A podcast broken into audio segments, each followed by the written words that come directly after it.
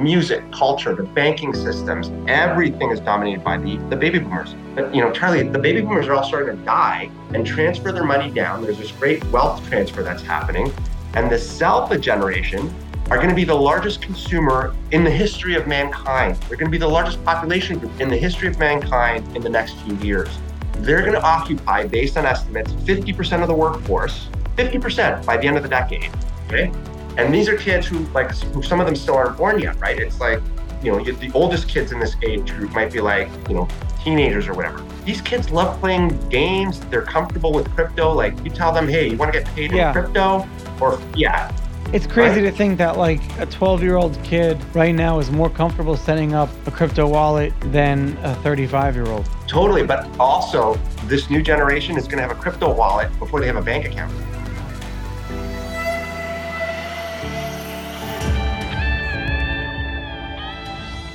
Well, welcome back, everyone, to another exciting episode of the podcast. I'm your host, Charlie Shrem, one of the early pioneers of the Bitcoin movement. I've been in the game since early 2011, from, from co founding BitInstant, one of the first Bitcoin exchanges, to now bringing you this podcast 11 years later. I've seen the waves of change and growth firsthand in this space.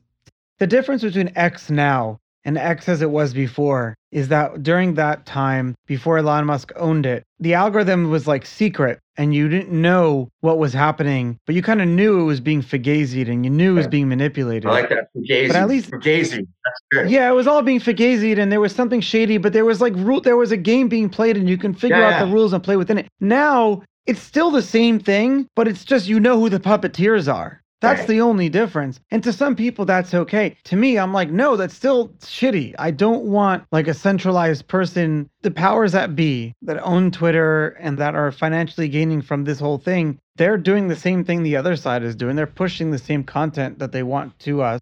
Don't you think it's a lot more transparent? Like previous, we'll, we'll call it Twitter, or what used to be called, and I mean, they were shutting down Harvard doctors who were expressing dissenting opinions on things like the vaccines or treatment for COVID. I remember. You know, people with no medical professions, and I think it's come out, it's because they were receiving pressure from the White House to do so. At least here, there's a level of transparency where, you know, Musk is like pushing his own agenda, but he's being real transparent about and it. And that's the difference. I feel like I've always said if as long as you know what someone's agenda is, because everyone has one. Everyone has an agenda. Everyone yeah. has something that they want to, you know, talk about it. They they feel and and things like that. Like we all, none of us want to like die alone. We don't want to go to. We don't want to be buried in a grave and where no one knows where we are. So we all have that agenda. So we all have to put food on our family's plate. We have to take care of people that are closest to us. So we're always going to make decisions on behalf of our partners and our kids and, and our immediate family. We're always going to like be biased towards them but everyone knows that about other people so that's okay so, like in the algorithm right. before, COVID would have been so much worse if COVID would have been so much better, I meant to say, if Twitter was run now because the agendas would have been pushed. Like you're right, it was all these different agendas. And have you heard what's happening on Canada? So, in a similar front in Canada, the government, the federal government here, Trudeau, legislated something in where Google and Meta, for all their services, would have to pay this tax to share news. And so they said, fuck it, we're not going to do it. So now in Canada, if you go on Facebook, I cannot access Fox, CNN, CNBC. Nothing oh, really? is accessible to me via Google or Meta. Correct. It says not available to Canadians. But here was the irony. So we had these wildfires up in the Northwest Territories uh, last week. And Trudeau, who implemented this stuff, basically saying, if you don't pay all these taxes, we're not going to allow you to share news. And they said, great, we won't share it he's now come out and said it's disgusting that Meta wasn't providing the news, wasn't doing this because it could have helped spread the news about this stuff going on. To which the Meta guys are like, we were offering the news for free before. You were the guys who told us not to do it. Anyways, interesting censorship on these platforms. Social media has become so powerful that the ability for governments to influence and abuse it and for even the, the, puppeteers behind it. I mean, it's it's it's quite bizarre to think about what kind of world we're living in today we're at a turning and we're at a point where this generation that you call the alphas and their consumer behavior is and and the fact that they're growing up and being in positions of power like like what's going on here? Right. So zalphas good segue. So zalphas is something that i, I like to talk about. It's really interesting to me. Uh, zalphas are a combination of gen z which is 96 to i'm checking my notes here 2012 and alphas, which are 2013 to 2025. Okay. I grouped them together. The Z's and the alphas is one. We call them the Zalphas. Now, why should anybody give a shit about this? Here's why. If you look through history, society caters to the largest consumer and the largest group in the population. For years, that's always been the baby boomers. And the baby boomers yeah. really started dominating culture and everything in the 60s, right? Music, culture, the banking systems, everything is dominated by the, the baby boomers. But, you know, Charlie, the baby boomers are all starting to die and transfer their money down. There's this great wealth transfer that's happening. And the Zalpha generation are going to be the largest consumer in the history of mankind. They're going to be the largest population group in the history of mankind in the next few years. They're going to occupy, based on estimates, 50% of the workforce, 50% by the end of the decade. Okay. And these are kids who, like, who some of them still aren't born yet, right? It's like, you know, the oldest kids in this age group might be like, you know, teenagers or whatever. These kids love playing games. They're comfortable with crypto. Like, you tell them, hey, you want to get paid yeah. in crypto or yeah. It's crazy right? to think that like a 12 year old kid right now is more comfortable setting up a crypto wallet than a 35 year old. Totally. But also, this new generation is going to have a crypto wallet before they have a bank account.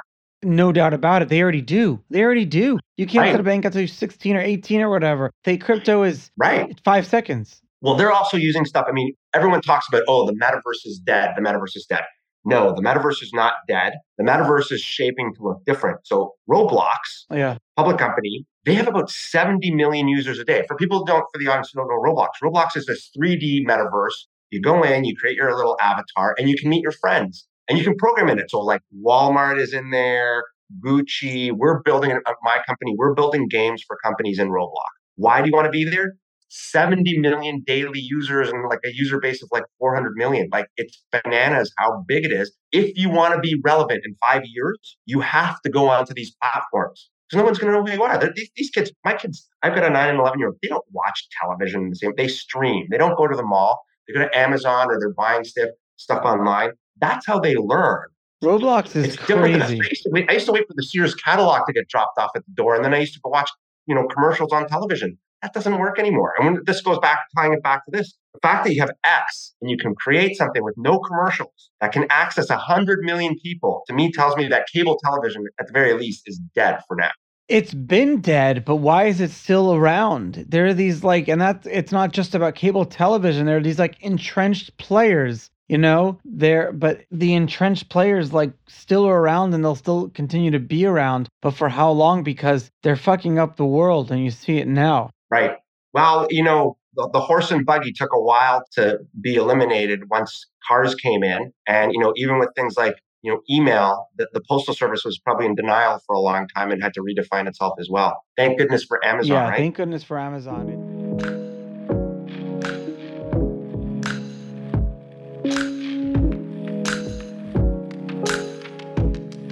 It's so crazy that like a small little bookstore fundamentally changed like how we do thing, you know, our consumer behavior going back to So do you think it'll be like little like some little company today that's going to try to change one little thing will end up being like the future of tomorrow. It's it's gaming and things right now. It's crypto, but they're also like we have to follow what so what are the new behaviors that we're all seeing that people are doing? So so I think that the, the tech giants of tomorrow are being built today, and all you have to do is follow the money. I mean, in the last like three, four years, there's been something like 60 or 70 billion dollars invested into Web3, like VC investment, angel investment. So as the money pours in there, these companies are building, they're formulating, they're growing. But where I think the behavior is going to change is exactly this sort of, you know, e-commerce, the experience for e-commerce. From from the back office, yes, it's changed, but for the, the consumer, e-commerce hasn't changed in 25 years. It's still that same like scroll yeah. down with your mouse, two dimensional. Where I think things are going to go is that the metaverse is going to be this unifying platform. Okay. It's going to have AI in there. So you're going to go to virtual stores and rather than sort of clicking through two dimensional things, you're going to have a virtual salesperson that's going to come to you and be like, what kind of running shoes are you looking for today? Let me show you some things that might appeal to you. And you'll be able to use your avatar and have a look, spin it around three dimensionally. I think you'll be able to do all your banking, your shopping, and for sure, Amazon is going to come out with their own metaverse, just like Walmart has been filing patents. In the future, think about booking a vacation. You'll be able to go to the actual three dimensional version of that resort or hotel, where is your room located relative to the air or to the elevators or anything else? We did this thing that was pretty cool. I'm going to plug my company here for a second. So one of the companies that, that we own is called Metaverse Group. And this was very cool. There's a company, a US home builder called KB okay, Home. Yeah. It's one of the largest home builders. They're huge, right? We've built to scale model homes for them, three dimensional homes in the metaverse that any person can go into. First, we have a, like a sales rep that was created. So it's like a sales office. You can go in, ask questions. And then you have three model homes. They all have different square feet, and you can walk around and look at them. How big is the backyard? How big is the garage? But here's where it gets even cooler. You can customize it. So if you've ever bought something new, a new condominium or a house, you know, you normally go in, you're flipping through a catalog yeah. and stuff. With what we built, you can choose your brick color, your exterior. You can go in, what kind of countertop would you like? Granite or quartz? What kind of backsplash? You customize it exactly with what you want. Okay. You got drop down menus. You can walk around, it's to scale, and then you can save it. And then you have something that you say, okay, this is exactly the house that I want. I get a sense of what it looks like. And then you can get connected to a representative from the company to say, okay, where can I have this thing built? How much is it going to cost? That's a huge improvement over how things are being done today. I wish I could do that today. There's the best thing you can do is like hire an architect and get them to like create a 3D plan, but like to to be We can do that for you. So what software would someone need to download to to use that? Oh, you don't need to use any software. We make it so it's available right on your browser. So you just you hit a link, you go in, you create your avatar, you walk around, and then you can walk right in and out of the house. And then just using your mouse, you don't need any hardware, nothing. Right off, right off your browser. What else are you guys building out at tokens.com? You were saying earlier you guys are building out in Roblox too. We're, we've applied to get licensed to be an approved app builder for that new Vision Pro. Same thing for Unity, Unreal Engine. So those are all areas we're programming in.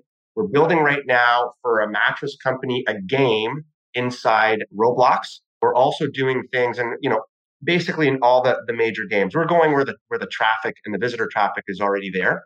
Here's one cool thing that we're building. I actually sent it to you to look at. So we're building this gaming aggregator where for Web3 games, so Citibank is projecting Web3 games to go like to 100 million users by 2025. Yeah a report that just came out. And we're building kind of like the coin market cap equivalent, but for Web3 gaming. And so what that's going to do is a few things. Number one, when you go play a Web3 game, you're like, okay, how do I know how much money you make? Is it, you know, what's my ROI on my time? Yeah. So we're going to publish free gaming calculators. Then you can connect your wallet as a player and upload all your playing stats.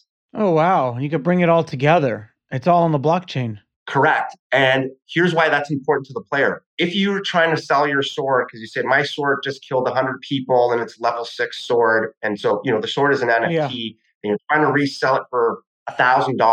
There's no verification method available right now to prove what that sword has done or what its level is. But we have the technology where you can link it right to your MetaMask wallet, upload your entire player history, and so that it's there and verifiable for you to go to OpenSea or whatever to sell it. And if someone wants to verify it, you just say, hey, go to the Yeti website, which is what we got, and uh, you can look it up. Everything is on chain, and you can like port that data over to like something if you're trying to get a job or something like that. All that data can be ported. All these young kids are going to need to prove their work yeah. somehow. Anyways, that's my plug. I, I won't plug. My agenda is that there will be 100 million views on this podcast, and people will go and, and uh, take a look at our, our company. That's so cool. What else are you guys doing? We're building our own game. So we had experimented with a player network in Africa. We were trying to basically help people get safe jobs in Africa by playing these games. And what we recognized is the Web3 gaming is changing the video game industry slowly. Yeah. People aren't playing on consoles. They're not doing like the PlayStations anymore, and they're not doing it on laptops or, or, or computers anymore. The biggest audience that you're going to get for a game on a global basis is off your phone. Yeah. There's not a lot of Web3 games, play to earn, that can be done off your phone. And so we're basically taking the best of games that we've seen, mobile games in Web2, we're taking the best that we've seen in games for Web3 because we've been analyzing them now for a couple of years, and we're going to create a mobile game. And we've used AI to come up with the backlore. So the entire it's called Astrius Defense. Oh, cool. Our website for is astriusdefense.com, and it's it's this whole like space story, and you know, but the entire lore was designed by AI, which is pretty cool. We went in there and we're like, hey, design something that is like really cool in space, and there's different, you know, different types of like humanoids and things in there. And uh, yeah, we've got these trailer clips now. You can probably access them through hulklabs.com, which is our, our game developer. So we're doing that. That's really cool. Yeah, we're doing lots of interesting things like that. We did we did uh, some virtual stores for Forever 21, DKNY. We're currently working. We just landed one of the largest banks in the world to build uh, a replica of their office online, so that it'll be a place for their employees to go and connect, but also a place for holding meetings. Like financial literacy is a big thing. So if you don't have to go to the bank and you can meet your banker online and sign and do everything virtually, again, you learn for the older, more, yeah. older generation doesn't care that much. But the, the younger generation, that's how they want to do things. They don't want to get on a car or a subway and go to the bank. Yeah, it's a pain in the ass. Like you want to just do like a 30 minute Zoom, but you don't want it to be a Zoom. You want to be able to like understand things at the same time. 100%. Yeah. And I don't know, do you know a lot of people in that age group? Like they love playing games. Like they're playing and streaming these games all day long. Yeah, I do. Yeah, a lot of kids not listening to the show, I guess. The the show is a little bit of like an older generation. Well, that's actually a good thing because you know, I was invited into a bank here up in Canada, TD Bank. I think they're pretty big in the US also. And they had flown in all their VPs from North America. And they invited me in. They did like a full day and they had a segment. They were like, you know, how do we prepare for the future? And, you know, I walked in there and everybody is in suits and I'm in my t shirt and jeans. And they're, you know, stand up on the thing. And I'm like, okay, forget everything you know. You're going to fail unless you change everything. And they're like, their jaws drop. Like, what are you talking about? No, everything's working fine. I'm like, you don't understand the generation that's coming is going to completely ignore you if you don't change how you deliver services. Like going into the bank and waiting in line to have the guy in the suit and tie, like, you know, shoving paper in your face is not going to work with this young generation. And I think that crypto and Bitcoin came at the perfect time where like that generation was starting to have spending power. Yes, but their main spending power is going to be into the future. And that's why, like, everything I do Still, with tokens, yeah. I'm always like, what can I do to leverage this group? Because this is going to be the biggest consumer in history. It's going to be the largest cohort of the human population in history. And basically, it's not them adjusting to us. We're going to have to adjust to what they want. And, and it's just different. Like, the way they think is different. You know, we're talking like gender identity politics and this and that. It's just a different generation. Well, Andrew, thanks for for taking the time and coming on the show today. I'll talk to you soon. Sounds good. Thanks, Charlie.